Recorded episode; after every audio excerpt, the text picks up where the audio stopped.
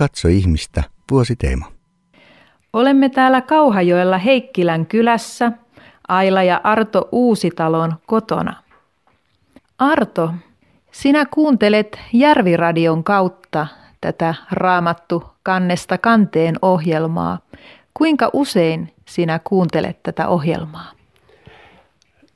Sanoin, että minä kuuntelen joka aamu. On harvat, jotka jää siitä pois. Siitä on todella hyviä. Siellä niin hyvin selostetaan nämä vertaukset ja kaikki. Että todella hyvä ohjelma.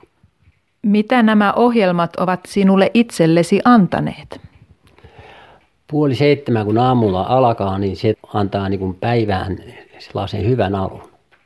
Eli se on siinä mielessä hyvä, kun mä aamulla tulon, niin sitä päivälähtöä niin hienosti käytiin.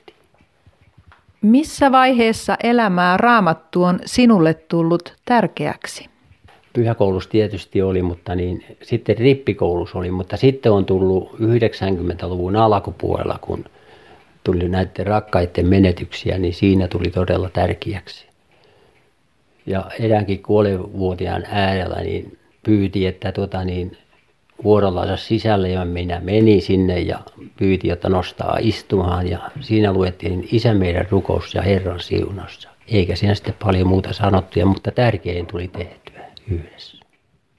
Mikä Raamatun kohta on sinua puhutellut vaikeassa elämäntilanteessa?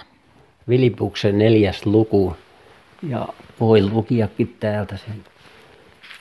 Täällä sanotaan, iloitkaa aina Herrassa. Sanon vielä kerran, iloitkaa.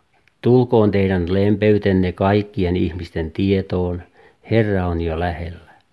Älkää olko mistään huolissanne, vaan saattakaa aina se, mitä tarvitsette, rukoillen, anoen ja kiittäen Jumalan tietoon.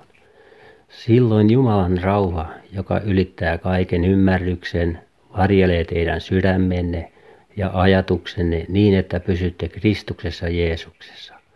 Lopuksi, veljet, ajatelkaa kaikkea, mikä on totta, mikä on kunnioitettavaa, mikä oikeaa, puhdasta, rakastavaa ja kaunista, mikä vain on hyvää ja ansaitsee kiitoksen. Mitä sinä haluaisit sanoa tämän ohjelman kuulijoille? Kuulijoille haluan siis sen, että kuunnelkaa tätä ohjelmaa. Erittäin hyvä, ja se antaa voimaa aina tulevaan päivään ja uskoa elämään ja Jumalan sanaan, koska se on kaikista tärkein tässä elämässä. Kiitoksia, Arto.